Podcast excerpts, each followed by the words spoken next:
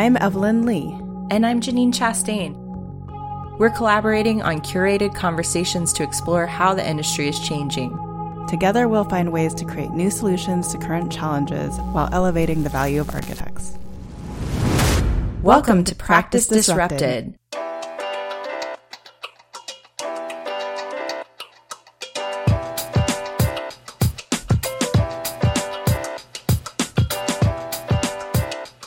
Listeners.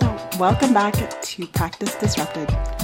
Janine, I'm going to let you take the lead on this episode a little bit more because you are working directly with uh, the firm and actually our, our next guests. Why don't you tell us what made you so excited to have them as a client and a little bit about what you hope our listeners can learn from them? I'm really excited today because I've asked Kieran Timberlake to join us on the show, and specifically, I asked Andrew Cronin, who's a principal there, to help me dive a little bit deeper into some of my research that I've been doing on the topic of mentorship. So, I first met Andrew earlier this year and was able to collaborate with him in his office on their mentorship program. They basically launched a mentorship program uh, about a year and a half ago, and we were looking at how we could elevate what they were already doing. And when he asked me to join them, it really was a big honor, and I wanted to I really wanted to give them my best work. So it challenged me to think about how could I present mentorship in a fresh way. And so I started thinking about what new models of mentorship look like in our industry beyond just the historic model of a one-to-one relationship.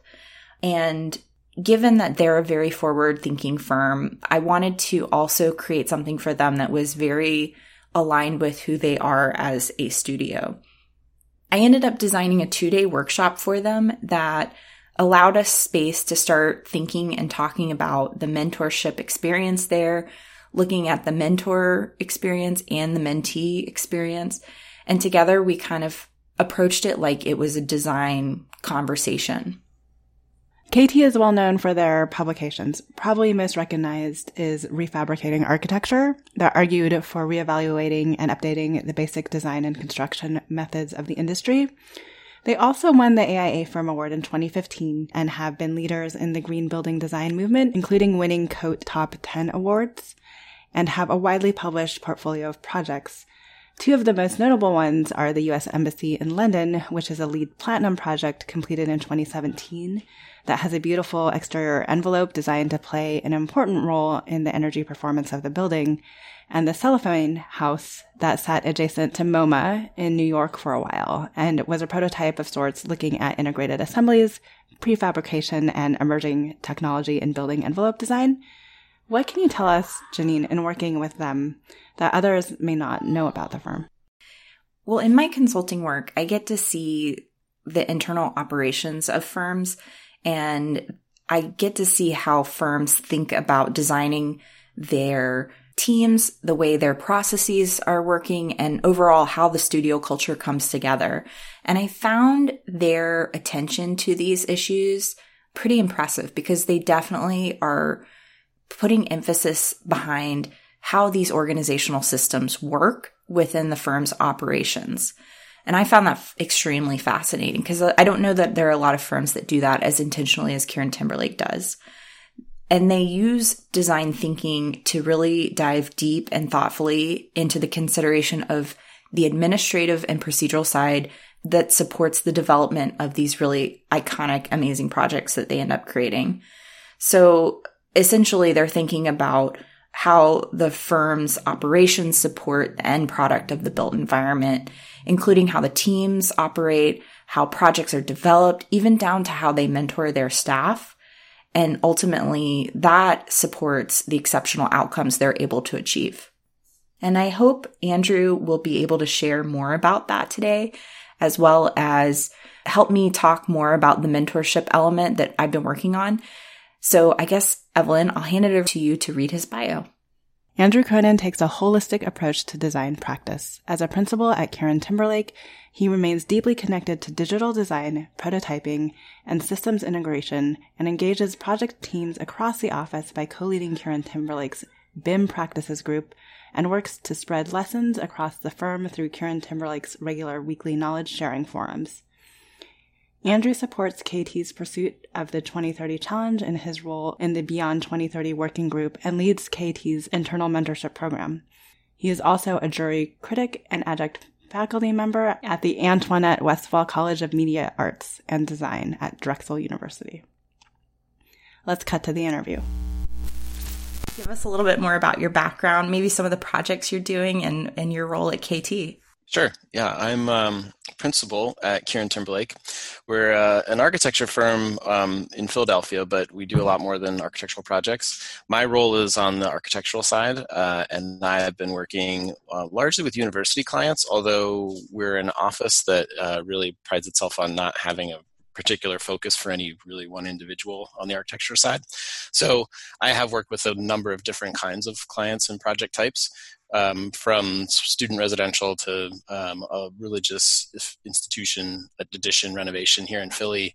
Um, one of the things that we also are really known for is sort of offsite fabrication, and I've worked um, on one particular house in Northern California that was built offsite in San Jose and shipped up into the woods in Mendocino County. That was a real joy, treat to work on, and um, uh, a, a, number of other smaller projects in and around the office, both kind of internally to the firm and um, smaller studies and things for other clients. I didn't realize that you have had such um, an extended tenure at KT, so I'm excited to explore that a little bit more. But I also wanted, you know, for those, a lot of architects, um, when they look at the work of KT, I think is very, they're very familiar with the architecture work, and you alluded to KT doing more than architecture. So can you just tell our listeners a little bit more about what that more is? So the the more is um, it, it's an integrated practice that has you know we, we've described it as there's sort of three legs of the stool. There's the there's the architectural side, but then we also have a communications group and a research group that are both really integrated into the practice.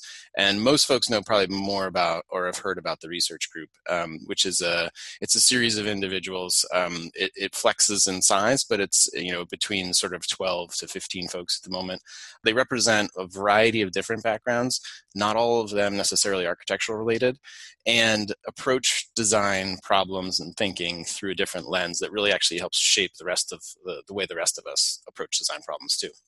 So the research group, it's identifiable as a core group of folks, but actually in practice, they're completely integrated into the rest of the functions of the office. So there are members of the research group that float in and out of project teams and they're often working on a lot of the same things that the architecture team is working on although they're providing some really deep insight into how you would go about a particular workflow that really shapes and helps the team be more effective in the time that they spend on asking questions and trying to find answers. And then the communications group, it's stitched into the teams as well, but also works to broadcast out a message from KT to the larger community and focuses on publications, the website, um, reaching out to find opportunities for new projects, but also for new speaking engagements and, and sometimes educational opportunities for other folks. So there's a really broad lens um, that we use. And I think the one of the nice things is that when we talk about projects at Kieran Timberlake, there's no distinction in project between uh, something that the RG is working on exclusively or the communications group or the architecture group. All of the projects are projects, and I think they often are staffed by people from all of those areas, so that it's a, a really broad uh, interdisciplinary workflow. That's a good point. And maybe you might want to mention like the the way that the teams operate is a little bit different than a traditional architectural practice might structure a team. It's true. Um, it, in a few different ways, I guess. Uh, I sort of mentioned earlier that we like we don't like to have anyone uh, in too tight of a role. Uh, particularly on the architectural side, it's actually most common that if you're coming off of one type of project, you're not going right on to the, another project of that same type. And and that's intentional as a way of keeping people on their toes and thinking with fresh eyes about each type of project and possibility. So that instead of repeating the same thing that you did on the last project and refining it it's more of a process of sort of somebody new with a new set of eyes coming in gathering up all of the things that we've done before to understand kind of the background information but then interrogating that in a way that's different from how you would do it if you were doing the same project over again and that that tends to be a really fruitful way of working and our the way that we staff teams it varies quite a bit by the size of the project, but there are two partners that are involved in every team, which is something that is maybe a little bit unique to how other firms might work. At KT, it's really intentionally mixed so that two partners work together, but at any one time, each partner is working with a series of other partners, and there's no sort of um, clan structure to how the, the, the tree works. And every everybody can be plugged in or out from any diff- any point in the tree and and moved around to a different group. You know working styles and management styles are very different and it gives people an exposure to lots of different types of folks. And in some ways that can be testing if you like to work in a particular style and then you have to adapt yourself to another team structure or management style but at the same time that also keeps you nimble and agile and growing as a person and being flexible which is really important part of architecture in general that's really interesting. I, I think a lot of people actually leave firms because they sometimes get pigeonholed into working on one project type or under one principal, and there's just not a direct there's just like a, a, conflict in personalities sometimes and not the opportunity to even do a lateral movement in a firm to gain different types of experiences. I mean, we'll find that there often people, uh, especially people who are coming into the office and have only been there for one project or or not even a whole project, really need exposure to lots of different voices and styles in order to feel comfortable, like they can actually uh, operate in the office and feel like they're grounded in a way that uh, they're actually part of KT and not just sort of someone who works there comes in to punch the clock. So we've found that that's been a really productive and fruitful way to manage teams. Um, it does mean that you're kind of always on, um, uh, you know, I sort of describe it as always, every time I start something, feeling like a complete imbecile because I have for, forgotten everything. I feel like I've forgotten everything that I knew from all the, my past uh, experience and work. And you have to look at it with fresh eyes every time to some people that's really invigorating and to others it can be really kind of draining and challenging so there is a bit of self-selection that happens and i won't say that nobody ever gets pigeonholed because of course it does happen eh, but we make a real concerted effort to make sure that if somebody has been in a role for you know a year working with the same person and kind of in the same type of role that there's a real effort to get that person to do something completely different and it's not always possible given project circumstances but it is something that we track and try to really keep moving. I want to uh, allow Janine, because she's really excited to dig deeper into the, the mentorship program and the leadership development. But I also wanted to acknowledge that Kieran Timberlake um, was named one of the most innovative companies in 2020 by Fast Company. Uh, I, I believe that's not the first time you've made that list either. So if you could tell us a little bit more about why you think that is, how you guys work on innovation within your company, and even a little bit more about the the products that have come out um, from from a technology side. Sure. Well, you know, underpinning the whole uh, office is this idea of plan, do, monitor, learn cycle that we talk about a lot with all of our projects. So you start by making a plan about what you would like it to do, you execute that plan, and then you evaluate it to see whether it's doing what you wanted it to do or if it's achieving all the goals that it needs to achieve. And if it isn't, then you make some uh, adjustments and you do the same thing again. And you can do that cycle within projects as you're going. Mm-hmm with simulation, but you can also do that over a much longer timeline and from project to project and capturing the information that you thought you were addressing, evaluating whether you did, and then rolling that forward into future work. And that has been just the way KT works uh, and operates on pretty much every level. It influences everything. It influences the way the business office runs. It influences the way that uh, we go after projects from the beginnings, like what types of clients we're looking to join up with and to go for. It also it has to do with sort of the types of work that we'll we'll we'll see an opportunity that that arised on, that came out of a project, but there wasn't an immediate next step for that uh, really in, interesting thing, and so it turns into its own project at that point, and then becomes something that can uh, we can dedicate time and resources to developing further. And I think a lot of the things like Tally and Roast, the soft, on the software side of the office, have been products where we've recognized that there's a a need for something that doesn't exist. We've developed a version of it to work internally for something that we're doing. But then we can also see that with a few tweaks, it could easily become something on its own that, that has its own value and can help the entire community of architects bring up the quality of work. And actually, in the case of Roast, it's not just architecture; it could really, really be applied to broadly to anything. Um, Roast, for those that don't know, is, is a monitoring and, and, management tool. We use it mostly to uh, so if if um, you followed Kieran Timberlake's uh, trajectory over the past few years, our office in in um, Northern Liberties was an old bottling plant. And when we moved in, we ran a test on ourselves um, where we, we tried to live in Philadelphia with no air conditioning and only using passive strategies and sailing the thermal ship, if you will, through the really, really hot and humid summers.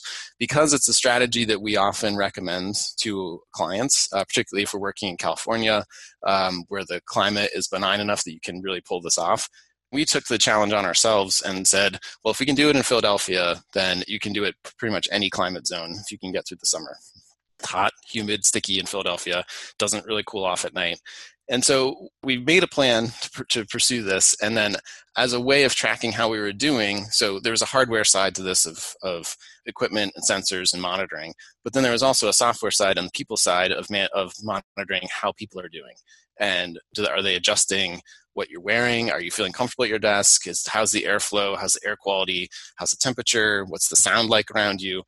And after several different iterations, that turned into like a really robust survey tool that had ways of tagging uh, responses to different geographic locations on plans, linking it to different people and users, and allowed us to really kind of develop a map of the office about where there are zones that are working well and where there are zones that aren't and also kind of align folks who had different preferences with different zones depending on you know like in the winter this spot over here is really warm because that's where the duct flows under the floor from below and these people are always cold no matter where they sit so we can maybe arrange the teams so that more folks from that group are sitting over in the warm zone and other teams can be in other sections so that just like that little exercise on ourselves made us understand how there wasn't a real tool that you could use to track spatial location, temperature, and comfort feedback over time in a way that was like good for post occupancy survey essentially. And so this roast tool came out of that and, and is now available as a, a product that anybody can use. But it is something that, you know, it's one of the things that like if you if you take a step back and think for a second about the thing i'm doing right now is interesting and helpful to this project is there also use, utility to this beyond what I'm doing? And usually there's a point in every project where we, we do that. We just kind of like pause for a second and, and think, is this worth taking to the next step? Should this become its own thing? And I think that's that fundamental act is one of the reasons that I think we find opportunities like this at KT to you know branch out from typical product deliverables and um, have more innovative approaches to a couple things. Yeah, I think it's it's surprising how such a small question, like inserted into a process, kind of spurs along that that innovation. Yeah, it's really just about taking the time, uh, being a little self-reflective, and taking a minute to think about it. But just taking the, the time to think about it also will influence the way that you approach the problem. I think. Yeah, that's really interesting to me that this has really all been codified into the project process. I think when a lot of firms talk about their desire to be more innovative, especially in the recent years pre COVID, you know, they were running, they had so much in the pipeline, they were running so fast. We're just like, we're just trying to do what we can right now with the staff we have. Um, and they don't create that space and purely by creating that space, I think um, is really unique to your process. But the fact mm-hmm. that it's so codified and that you use that knowledge across the firm is really interesting to me. Yeah, I think you have to commit to it, and that's one way. That's the way that we found that works for us is to build it into the process so that you're forced to commit to doing it every phase change. Yeah, I agree with Evelyn. I think most of the time I've seen architects be very reactionary. Like and they they're prone to looking at, you know, emergencies and putting out fires and that kind of mentality of reacting. But what I saw when I started working with Kieran Timberlake is that you guys are planners and so you're looking out, you know, like you're driving a car, you're looking way down the road trying to go where you want to go intentionally and I would like you to kind of share maybe from the perspective of the firm and probably the founders, especially, um, what the value is in being um, intentional to slow down enough to plan and look ahead. Hmm. Um, so I think you you can plan quite a bit, but you also have to remain uh, nimble to the changes and bumps in the road as you go. So I think we try to do both things. And one of the things that is useful to slowing down and is that, that it allows other voices that would otherwise just be swept away to actually be there and um, have a chance to articulate a point that you might not have fully appreciated ever before in your career but it is actually really important on this project. And if you're just blazing ahead, you can always say you want to be innovative, but you really actually need to slow it down to figure out what are the things that you're doing that are actually worth pursuing further, and what are the where is the real value in in, in um, the solutions you're coming up with. So I think that that's always been um, a, a model that's come out of the firm. You know, James and Steve work in different ways, but I think it's the combination of their two design personalities that results in a process where there is a lot of value in kind of looking ahead to figure out what some ideas might be, coming up with some strategies that are they're more sort of process strategies for how you would go about designing something in a certain way, and then following those paths for a little while to come to what the solutions, the resultant solutions would be. Then you have a conversation about are these working? Are they are are there steps along the way that are really interesting, but maybe the immediate result of that one thing is not great yet? It's never a process where there's a um, someone has a preconceived notion of what the end result will look like, and we try to figure out how to make it look that way as easily as quickly as possible. There's this interplay back and forth, and the way that we approach design is more about developing approaches, evaluating the merits of each approach along the way, and then adjusting, combining, uh, hybridizing to find uh, eventually what turns out to be a consensus design concept for for a project. I mean, I think we just take this idea of what is design and extend it to a lot of different realms and ways of approaching. So we're designing the process as much as we're designing the building, as much as we're designing the staircase.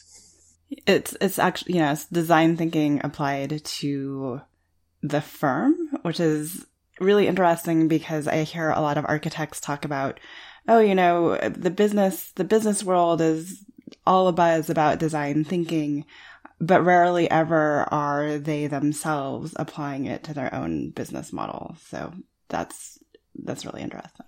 And it, it helps. So we've also the partnership has expanded in in the past few years. So 2015, I think there were a, a, series of new partners came on board, um, all from within the firm. So uh, there, there, are folks that have, have worked through this process all the way through. But I think when you approach a problem in this manner, it allows uh, lots of voices to come in to to work and then it also it allows you to kind of to have a leadership structure that is really based more on making sure that we're asking the right questions and getting to the right answers as opposed to saying i like that one it's more that we've come to the process and everybody together has asked all these questions. They've all been evaluated. Yes, people need to make decisions at some point if there's things that are equal, but at that point, you're not making a decision just based on what it looks like. You're making a decision with all of this other underlying information that's come along with the process. And I think that's also a really great way to give, it sounds like you're giving individuals at all levels of the firm an opportunity to participate and have a voice. Yeah. When this is really tick, clicking along well, everybody will look at the end result and say, I had a part in that. Like that I can see my little piece of this, even though this wasn't my idea to begin with.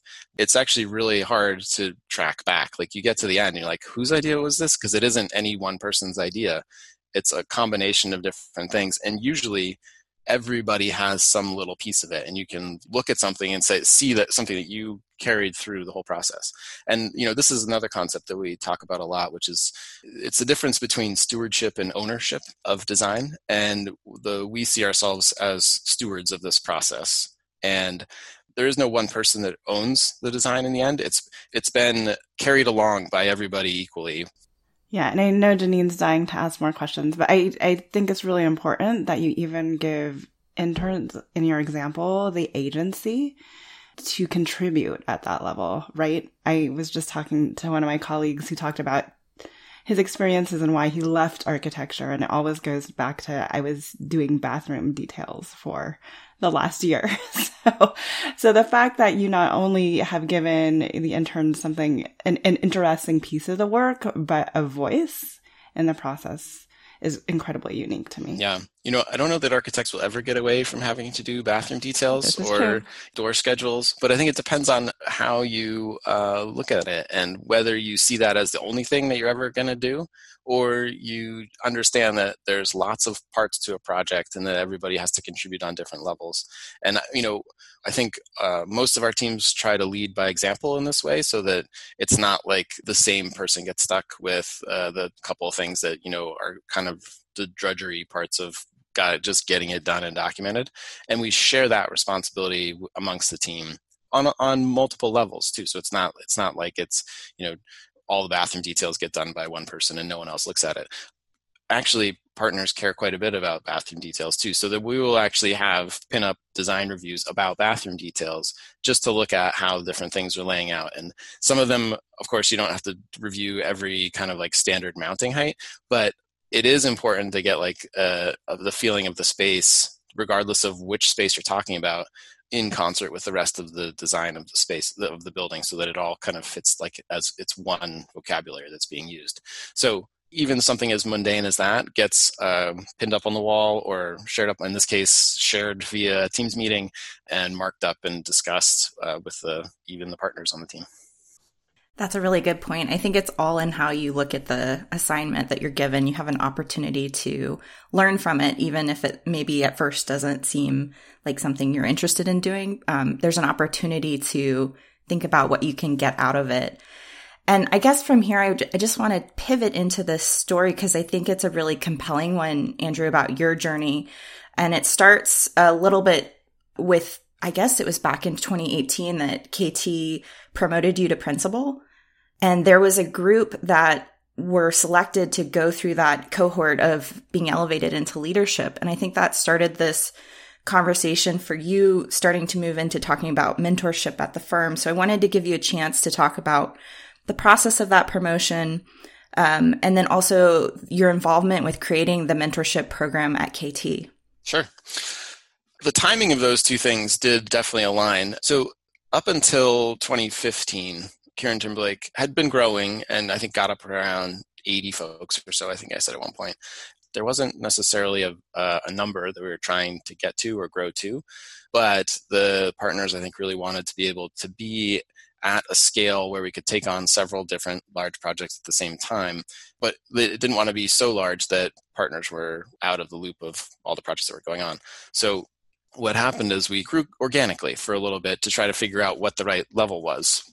And I think at one point we were up to around 130, which um, started to feel like it was just a different ball game for the type of office that it was.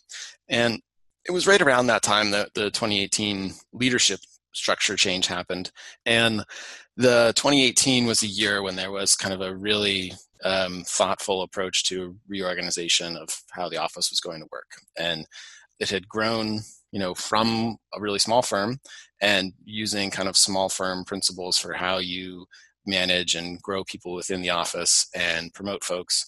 And then as it got to be over 100 we started to realize that you know you needed some more structure around some of these things in order to create an environment that everybody felt like they were uh, they knew the rules of the road and could engage in the office. It's much easier to do that in a small firm when you can just sort of talk to the partners whenever you want about if there's some confusion about something. You just you know hey how's it going can i ask you this question and it's not so hard when you're uh, an office of 130 and the partners are all over the world doing different things and often not together in the same place it's really challenging to, to do that so there was a real desire at that point to create another layer of structure. So there's always been some, there's been partners, and then there's been some other group uh, that's been part of the management team. So for a while, it was uh, there was an associates group, the, and the structures have evolved with each of the strategic plans. In 2018, it turned into the the principals, which was an idea that had existed at KT previously, but hadn't in the past five years or so was sort of reinstituted as a thing. So there were partners and principals and associates that were the folks that were kind of representing the leadership structure The idea being that partners were pairing up together with a principal to work on a project. And then the principal would have several different projects uh, they were overseeing. And then on each team, there would be an associate that is sort of the main contact person for that team. They're the day to day everything that, and they stay with that project from kind of beginning to end. With the principals also staying with it, but sort of at a, at a different level of check in and, and uh, kind of oversight. And then partners also staying with it, but again, just less time. And so th- this model, uh, it was a way to address how, how to run the firm at a larger scale. And that was the management structure of it. But then there was also clear ideas about how research folks plug into that structure and how communications team also overlays. And in a diagram sense was super clear and people could really see how we, we would work and how we want how teams would want to operate. Now architecture doesn't always follow these neat patterns of like you're always doing a building of this size with this client group and they have this uh, construction manager who operates in this way. And inevitably you end up with like all kinds of hybrid versions of that depending on the project scale and and uh, schedule is a big driver the complexity of the client group is a huge driver and how many different layers there are on the client side. So our shift to this partner principal associate uh, structure was mainly a way to kind of uh, give large clients an, a clear chart about who folks should pair up with on our team to figure out uh, the, the right communication strategies. And I think that that ended up in the abstract working well, but it just felt to a lot of people like the partners were very busy and didn't really have time for their small questions about how do I get I, I feel uncomfortable in this situation. I'm not quite sure what I should do.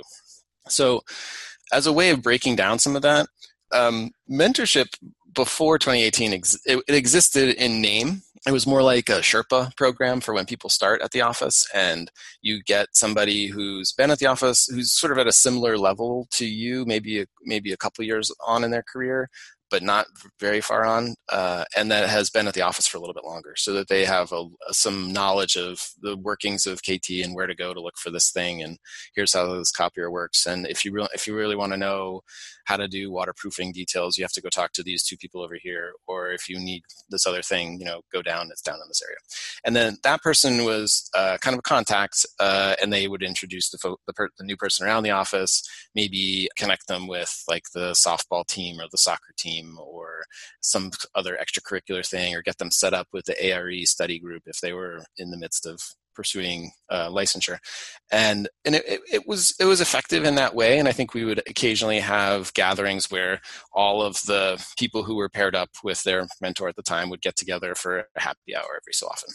What it did really well was get people on the ground uh, established at KT when they arrived, but it did not really address anything about sort of as you grow at KT, moving into new roles and stepping into new responsibilities, how to provide support for folks in that case. And many people are able to just navigate their way to get their questions answered but not everybody feels that way. And especially in architecture where a lot of times there's a real desire to feel like you have to act like you know it the fake it till you make it strategy which is a, a, it is an approach right? So it's not like it's a bad approach but it's one that m- not everybody is comfortable with and it is kind of it can be detrimental if you're faking it in a way that is uh, problematic or not inclusive.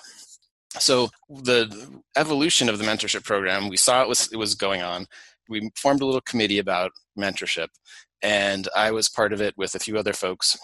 And we took a little uh, step back to say, what should mentorship look like in a firm of this size? What's going on out there in the uh, the rest of the world, and we did our own little background research and uh, literature search for you know how um, corporate mentorship programs are have been described and are working in various other locations. And then we undertook a process to figure out what would a KT mentorship program really look like. And to do that, we started by um, a series of interviews where we took a cross sectional swath of the office. And I think we had identified 40 different folks that we wanted to talk to.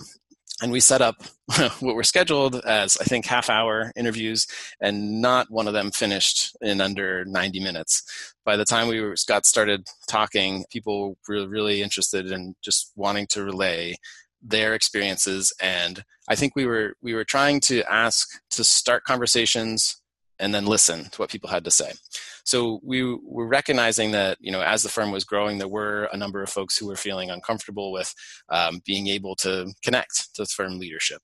And we wanted to figure out how to break those barriers down, but we didn't want to just force something on folks. And so it had to be something that, that emerged kind of organically from the needs of the office. We didn't end up interviewing 40 people. I think we ended up with uh, about 18 interviews uh, that were that covered a really wide range of folks who had been at KT for a long time, who had been there uh, for several years and are kind of in the middle of their career, and folks who had just arrived. And we were asking all kinds of questions about like what did you expect and how were your how were your expectations established before you arrived at KT? What were you looking at from the or who were you talking to? And how did you form your opinion of what you thought it would be like before you got here? Did it match? Did the actual did the result when you got here, did it match what you thought it was going to? And then as you were if it was someone who had been at the office longer, you know, how have you been able to get advice and support as you've moved up in your career uh, or moved along in your career at the office? So we we recorded all of this stuff in narrative form and there started to be a lot of convergence on some topics. And so what we did was formed up a survey that was based on all of these responses and it asked folks to um, the whole office to go through and react to questions that we had put together uh, rank things in different orders in order to figure out were the things that we were hearing just representative of a couple people who we happened to interview or were they broadly held ideas that the rest of the office felt like were also really important.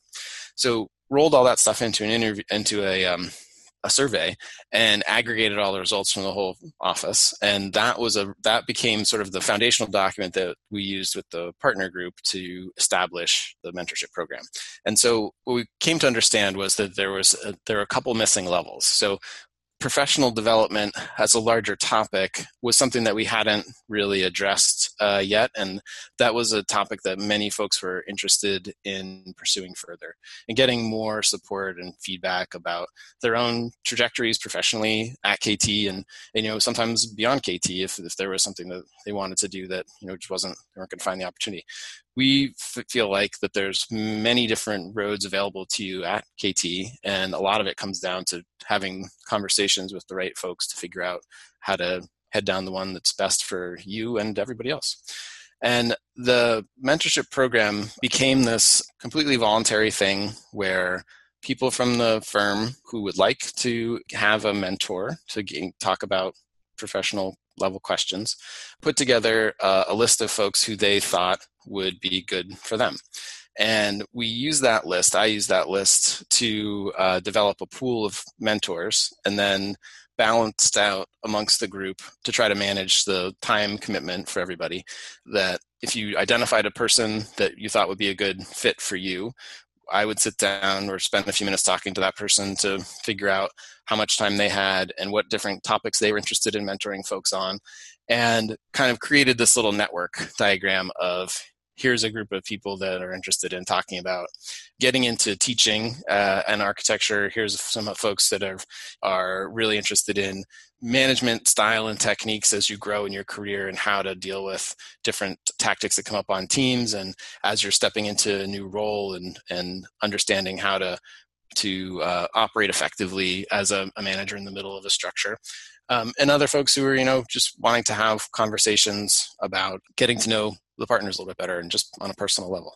So we took all of this, and um, there was a an, an, initial launch of this program, and um, we had this big kind of uh, it was a funny day in March where there was like a big launch party where everyone got the notice at the same time uh, about like who they'd been paired up with and and as I said, it's a it's totally voluntary. So the you're not, not no one's required to participate, and that we felt was a really important thing too because while it's we wanted to make sure that everybody had at least one person that they could talk to on this level many folks in the office didn't feel comfortable tapping one person. And they would they, especially if it is someone who'd been around at the office for a while already had a really strong network of mentors that they went to for different kinds of advice on different topics. And we didn't want to break any of that. So the, we wanted to make sure that this that we were only trying to reinforce mentorship uh, culture that already existed and make it a little more obvious to folks that maybe felt like it um, they didn't quite know how to get into it and support the those sort of relationships without undermining things that had already been established and were working well in the first place. So um, it, it, was a little bit of a fine dance balancing act to make sure that we had the right level of structure with the right level of uh, openness and flexibility. And I don't think we're quite there yet, even. There's always a little bit of adapting that needs to happen. And it's really kind of a sliding scale for different people, and depending on who you are and how much structure uh, makes sense for you. So we're still working to get that balance. I want to give you a chance to share a little bit about the roundtables that you've been hosting as part of the mentorship program at KT. I find I think that that's actually a really interesting model that a lot of firms could learn from. Um, so, can you share maybe um, how that works and who's usually involved in those conversations? Sure. The roundtable talks are um, where the mentor group gets together to talk as a body of folks about issues that are coming up. And it's not specifically about any individual, but it's more about general issues and approach and strategies and ways of engaging um, different topics and when you when you have an office mentorship program like this it's really important that you're clear about sort of the rules of engagement and what people can expect and both from the mentee side but also from the mentor side and whether the mentor is responsible only to the the person they're mentoring, which is how it should be, and we think it is. But there's always this because it's a a sponsored program. There's always this little tension about like, does the mentor need to represent the issues of the firm in the conversations with the with the person with the mentee, or uh, is that not part of it at all? And that question, while easy to answer in the abstract, that well, obviously you just you're representing the issues of the mentee often is there's some gray zones where it's it's not so clear like how to advise somebody in certain situations so what we do is we use these roundtable meetings to kind of uh, daylight those topics and figure out like how should you engage in this kind of conversation is it something that you should offer some advice in or you can you just listen to the the issue at that point? And are there any uh, steps that you as a mentor can take to alleviate some issue or to involve yourself in the in the resolution of something that's going on that needs to be resolved? And for the most part the fundamental theory behind our program is that the mentor is there to help the mentee and help the mentee solve their own problems and solve and make their own path as much as possible now that doesn't always work but i think the and i think some of the roundtable discussions are ways that we can identify topics that don't always fit so cleanly in that. But uh, the ones that usually do are, you know, who is the ment- the mentor responsible to, and is there a role in evaluating performance that's overlaid in this relationship, or is this really just specific to the mentee's professional development, not about their performance on the job at all? You know, the while the roundtable discussions are mainly focused along topics that have come up for the mentors. We also try to we do one every so often with um, just mentees too. So I'll check in every so often just to make sure that there aren't global issues with the program that need to be resolved at a, a, sort of a program level and that if there are things coming up that are issues that are arising in an individual level or maybe a small group level that we can have a broader conversation about you know how to do things differently or shift focus or um, you know one of the topics that comes up a lot is whether the mentor should be an advocate for the mentee. And there's a really there's a there's a line there that needs to be established on some level. Um, not that you would never be an advocate or always should be an advocate but that there's a there's a line where at, at kt we've come down more on the side of the mentor's job is to help the mentee advocate for themselves and not to advocate on behalf of the, of the mentee 90% of the time that works perfectly well and I, and it's and it's more about helping people understand steps they can take themselves um, actions they can do to to further their own career without having someone intervene to do something uh, on their behalf I think that's a really important skill set. And I think it's very insightful that you guys picked up on that being something that you need to teach younger professionals how to do. Um, I, I would certainly think that in some firms i've seen that it's not something that um, there's awareness about that it's a skill that particularly like if you're out of school, like you don't know how to do in those first couple years. So it's good that you guys are showing them the way. Um, I wanted to ask you so now you've been in this role of running the mentorship program for over a year. What aspects from doing that and learning about mentorship at a deeper level are important in terms of running a design studio? Mm. The aspects that are important are that uh, not that everybody is a precious snowflake, but everybody reacts differently to advice. And one of the things that's been really good um, that's come out of this program is that the mentors have been gaining as much insight as the mentees in terms of when you when you're in the role of mentor you kind of need to put yourself into somebody else's shoes to see the problem through their eyes and listen to it as they're saying it and that is a good step to force people to do because it's all too easy when you're managing a project to be focused on deliverables and getting stuff out the door and easily to sweep a lot of that other stuff away as just like, oh, that's unnecessary baggage to deal with, whatever, just get the work done, it'll be fine. And it has been one of the things that has helped everybody feel like more of a part of the team generally and part of the office generally, both from the side of men- mentees feeling like they're being heard, mentors having to hear in a different way and listen, and then understanding that you can't do this you can't you, there's not a one size fits all strategy to these things. And looking um, around more broadly allows better techniques and styles management styles to come out. And it also you know it provides for a lot of variety which is which is another thing that's really important i think in a design culture is that you need to have a you need to have a supportive environment i, I mean speaking from myself only right like if I'm working on, I need to feel comfortable and, and supported to really go out on a limb. If I'm feeling that I'm being judged on everything I'm doing, and and uh, it, like if I make a wrong suggestion, people are gonna like laugh at me or show me the door right away for throwing something out there from way out of left field. I'm gonna not be so likely to come up with ideas like that. I'm gonna try to like stay on the pretty straight and narrow path. And I think that's one of the things that's kind of antithetical to the KT design approach is that you should be informed and you should be suggesting things that and uh, pursuing roads that are reasonable to pursue but the idea of like what is reasonable is really pretty broad and so we ought to be able to use this structure to support people in a way to feel engaged and to feel like their ideas even if they're kind of crazy at first will have some support and that they are part of this team like everybody else. And if you're not feeling that way, then it's really difficult to innovate. That's a good point. So we had the opportunity to get to know each other because I came in and started helping you look at this mentorship program and explore how it was functioning and then even ways that it might be elevated.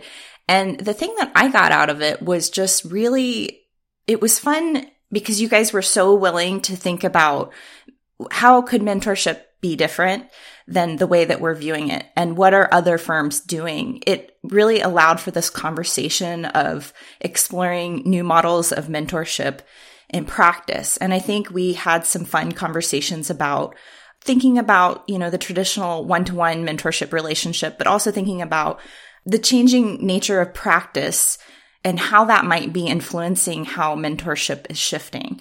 You know, you're hiring people at KT, you're managing projects, and you're keeping an eye on the studio culture and the health of your employees through the mentorship program. So I wanted to ask, how do you think those dynamics of practice shifting are influencing how mentorship is shifting? Um, this is a really good question, and uh, it's also a bit TBD in the current climate. So this work from home mode has really opened up a lot of different ways for mentorship to be really effective that I think it's forced, which has opened up you know a couple ideas for things that maybe we could use on a regular day-to-day basis when we're actually working back in the office. So one of the things that's been interesting has been um, that so we had our, our mentorship program was set up as um, there was a recommendation that you go out to lunch a couple times a year as a minimum and then check in a few other times uh, uh, over the course of the months that are not aligned with the the annual review process at the firm. So depending on who you are and like the type of thing you're working through, and maybe you have some ideas about a career that you need a little bit of time to think through and meet on. Some of the meetings were happening like every other week, uh, or maybe even once a week if there was something that someone needed some more feedback on on a, a shorter interval. But this work from home mode has kind of created the situation where there's been it's it's pretty easy. So our office transitioned to um, Microsoft Teams uh, pretty much March, early part of March. We'd already been using a lot of these tools um, to help support projects that were construction sites traveling for uh, we need to be out of the office for several days during the week or even just remote access from design teams that are out of the office just for presentations here or there around the world. So we already had like we had a little bit of infrastructure in place for this but really had to ramp it way up for the whole work from home environment. And but thankfully i think everybody was had some familiarity uh, already from just the way that we generally work. And it was really a fairly seamless transition from working at the office to working at home, except for this whole like personal interaction, uh, ability to have like the five minute conversation on the side of a meeting, coming or going from something, meeting at the coffee pot, like that kind of stuff doesn't happen. So what has become the, one of the ways mentors and mentorship has been utilized is to kind of fill in a lot of those other things. So I think people are still having longer term, big picture conversations, but at the moment, there's a real need to kind of support folks through difficult times in, in, the immediate and it's not necessarily like you're going to have a brilliant solution for them it's really just we need to chat for a few minutes just to feel like connection. So a lot of these I mean, like quick check-ins have been occurring more and more frequently. And so instead of spending like an hour over lunch talking around an issue, people have been like connecting for 15 minutes in between things or squeezing it in. Maybe it's maybe it's still lunchtime and you're just checking in for a little bit. Maybe it's uh, you know uh, a virtual beer after work um, for an hour while you're talking about something we've also tried to expand the firm role in this too so that there are lots of other opportunities for people to connect albeit virtually with the office. And but i think the um, evolving practice and shifting modes of work have really uh, if you look at it from a perspective of um, we are forced into this so you wouldn't we didn't necessarily choose it. But i think being forced into a new situation it encourages innovation in a lot of ways and it, and there have been some really good parts that have come out of just the way that we're organized and working through meetings now. Don't believe me i would much rather be back in the office having short conversations but there are some efficiencies to having this kind of virtual check-ins that you can compress the the time but still have an equal impact in sort of a person's day or week about how they feel that they're being heard and being connected back to the office. Yeah, I, I'm, I'm really glad you shared that. And I guess maybe to just uh, come back to your point about COVID 19 and mentorship kind of hitting each other in this moment, are there, um, you know, lessons that you've learned while trying to manage a team remotely or mentor your staff remotely that you could share with our listeners? Oh, yeah managing teams remotely is um, it's fairly exhausting and i think there's just no way around it. It's really important to maintain even for short amounts of time face to face contact. So we try to have um, all the teams get together for just quick check-in meetings at least once a day. Um, this is these are sort of like teams that are on that are have work ongoing. So you could in a sense sort of like maybe meet twice a week and be okay with keeping work going but it's uh, we found that it works a lot better to keep people engaged just to like you know plug in a time at 9.30 every morning to sit for even if you don't use a half hour even if it's just 15 minutes to say good morning getting to work with your screen on and your coffee and you're you're at your at your ready to work those those little just like morning check-in sessions are really important to just get the day started on the right foot um, because it's so easy right now to kind of like drift off and work way too long and work uh, kind of inefficiently all during the day because there's lots of other things you could you're you're no longer in the office. So you know you can take care of all these other little things that you don't usually have a time time to take care of. But uh, it's really important to just kind of make that um, it doesn't need to be a rigid schedule, but you have to have some infrastructure there, some kind of structured time of checking in so that you can actually be productive during the day. And I've actually found that it, as long as I start right, like if you start the morning right and you can get off on the right foot, it's actually, uh, it can be really productive. Uh, what's really tricky is, is like the, team management and personal kind of connections. So, what we found is that the teams that had formed before work from home um, were able to really easily kind of transition into the virtual world and still check in with quick video calls are working that way pretty well. What's really challenging is spooling up a team for us anyway, because we don't, this is not how we would normally start a project, but spooling up a new team of folks that maybe haven't worked together or maybe haven't worked together recently uh, and trying to get the sort of working styles and timing and, and all that interaction together and, and clicking has been a lot harder in the remote world. So I think what we're what we're doing now is teams that are um, in design or in earlier phases are there's time carved out for those people to meet in the office just to sit down together and go over a few things and get to know working styles if you don't know that person that well. So it's a balance of sort of two techniques of the quick check-ins but then also taking some time if you can to meet in the office or meet someplace at a social distance to be able to read spaces a little bit easier when it's digital so I think we've um, talked about some really exciting things that our listeners are going to be really interested in, from innovation to firm culture to strategic planning and mentorship, and even the concept of flexibility in a moment of change. I wanted to give you a chance to close um, with any advice that you have to either people who are coming up in the field, young professionals, or people already in practice that are navigating their way through this field right now if they're in pursuit of becoming a successful architect, are there any words of advice that you would share with them right now? Uh, hang tight, I think, is is an important one. This is a really challenging time, and especially if you're uh, entering the field or early on, keep in mind that it won't always be like this, and that there are better days ahead. And I was really impressed with, um, you know, I had listened to your first podcast episode, and um, both you and Evelyn have really interesting stories about alternate paths that have been prompted by different circumstances. And this is a case where you might end up having some of the uh, circumstances like that that would be important for people to understand what other what other opportunities there are out there besides just working at a firm. So keep your eyes open, understand that the current circumstances are not going to continue forever. They will continue for a while, and we don't know quite how long, but keep it in perspective of the overall larger trajectory. And look around for other, I think design thinking and design ideas are uh, really transferable to other areas in a way that you know hasn't really fully been explored and i think your podcast is doing that in a way that's extremely effective so, Evelyn, this is the first time that you've heard some of the information that Andrew shared today on the podcast. So, what what did you think? I'm interested to know your take on what stood out for you on this interview.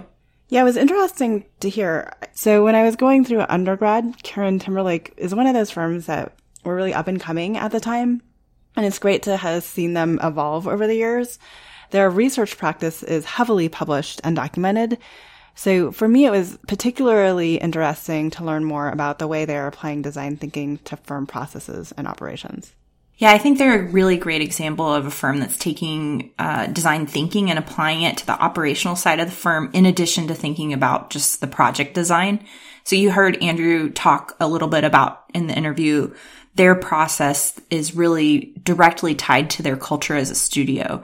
They have a model called that they identify as plan, do, monitor, learn. And it's like a cycle that they use with an emphasis around design, innovation, and invention. Yeah. And what I really actually love about the model is that the fact that they admit they are a firm that have a lot of built-in processes and I don't, there's nothing wrong with built-in processes. If anything, I think that more firms should build in more processes for added efficiencies. But what they do more importantly is that they can constantly prototype against those processes to bring continuous improvement to the way they design and deliver their buildings. It was also really unique for me to hear about how they invite the entire firm to critique a project through various different milestones and that they make a distinct effort to encourage everyone to have a voice in that critique, even interns. Not dissimilar from my first day at Slack, where they said, you know, everyone has life experience that you bring to the table that is new, different, and unique. So contribute from day one. So I, I feel like that's an attitude that a lot more architecture firms should adopt. Uh, one thing that I would love to see more architecture firms actually do that I find tech does really well is to also do postmortem in addition to, um, you know, these milestone critiques, but also do a postmortem on a project after it's completed. This happens all the time in Silicon Valley. It even happens with our sales teams, like after an interview. They ask questions about what worked well, what resonated with potential customers, what didn't resonate, how would we change things differently the next time around. And they actually go so far sometimes as to track and log it. So then they can actively say, you know, remember that didn't work this time around with a very similar company. So so you never have that, oh, let's try this approach again, and then realize after it failed the second time that it, um, that it didn't work the first time either. So it kind of active, like actually having a log of this postmortem so you can historically look back and see improvement over time, I think is really important. Yeah. And I don't you know, I don't know if they do that. I'm assuming they probably do have a process that integrates postmortem in some capacity, especially knowing that they're very heavily involved with the coat and basically like energy performance. So they're doing systems like that. But it would be interesting to ask them uh, what their their process is around postmortem. And another thing I I've learned in working with them is that they're ISO certified for research management and the delivery of architectural services. So basically, this is a really well known certification process in Europe, but less familiar in the United States. So KT is definitely one of the few firms that's doing this. And we looked up what this meant to give our listeners an official, an official definition. And essentially, ISO certification certifies that a management system, manufacturing process, service, or documentation process has all the requirements for standardization and quality assurance. To abbreviate, it's, it's about mapping processes and KT takes that very seriously and thinks very intentionally about the processes of everything that they do and an intentional effort to set standards within the firm and define a given level of quality. They are also continuously evaluating those processes to look for improvement and Andrew gives the example of when they start a new project that they sometimes ask the question, what do they want to learn this time and allow the team time to brainstorm and think about opportunities. By defining a process that is flexible through continuous improvement, it, it ultimately helps them think through what they want to do, when they want to do it, and ultimately improves the overall design, quality assurance, and quality control, and I think it allows them to dive deeper into these research elements that they're very interested in in terms of systems and sustainable design and basically building these really cool buildings. Yeah, but I think even more, you know, and more important for me from a from a business operations people development standpoint, this is something that they've even applied to their mentorship program, right? It wasn't let's go out and template another firm, get a template from another firm's mentorship program and see if, drop it into Kimber, Kieran Timberlake and see if it works for us. They really took the time to examine very intentionally what their employees need to get out of the mentorship program and how mentorship is like very much a two-way street. Uh, you mentioned that you have been helping them uh, take a closer look at their program and really playing a big role in the evaluation, the reevaluation now of their mentorship program. Can you tell us a little bit about the approach you used and how that's kind of helped them with this continuous improvement process when applied to mentorship? Yes, I was very excited to start working with them about their mentorship program. They essentially had a program that they had designed, and I, I came in and knowing that they're very focused on uh, evaluating and being very intentional about considering things, my goal was to create a space for them to have these conversations. So I essentially designed a two day workshop for them that was focused on learning and looking at the user experience of the program in order to pull information forward. So we talked a lot about the mentor experience and the mentee experience and trying to understand each other's perspectives on those different conversations. And I really believe that these opportunities where we can bring staff together and have open dialogue to understand what's really working in a firm and what's not is critical for any firm to be doing. And so um, it was great that we did this because we had two very awesome days of thinking about what mentorship looks like within the culture of KT. So I shared a lot of my research that I'd been doing and gathering about what other notable firms in the industry had been doing around mentorship. And what was shocking to me is that there are firms out there, even really well known ones, that don't have mentorship programs, which seems honestly, I really don't understand why any firm would not have a mentorship program of some version. And, and then from there, it, you know, based on different firm sizes and types of firms that have different types of design studios, mentorship programs range really widely. So people approach it in a lot of different ways. But what stands out to me with KT is that, like you said, there was this active and intentional thinking about how to continuously improve what they were doing. And I think that's so critical for any design firm to be thinking about right now, especially with so much change going on you have to think about all of these different people in your studio and the experience that they're having. And mentorship is a communication tool and a vehicle for helping them understand and learn how to work within the firm and learn how to be a great architect. So investing in those type of conversations, going deeper is a great use of time to benefit the future of the firm. I agree. And one of the biggest takeaways for me was how critically, but also thoughtfully, Kieran Timberlake looks at how they manage their firm. Even being super specific to ensure that all of their staff have the ability to rotate across multiple project types so they are not pigeonholed into one vertical. I often find that when I talk to especially younger architects, you know, they they are hesitant to join firms because they feel like they're making a decision to sign up for a specific vertical for the rest of their career. And, and they're doing so at the beginning of their career. And then I talk to mid-career architects who are actually looking at, have an interest in switching uh, to a different vertical, but they feel like they have so much deep experience in one vertical that they don't actually know how to make that, that switch. So that was another interesting thing that I think Kieran Timberlake did very thoughtfully.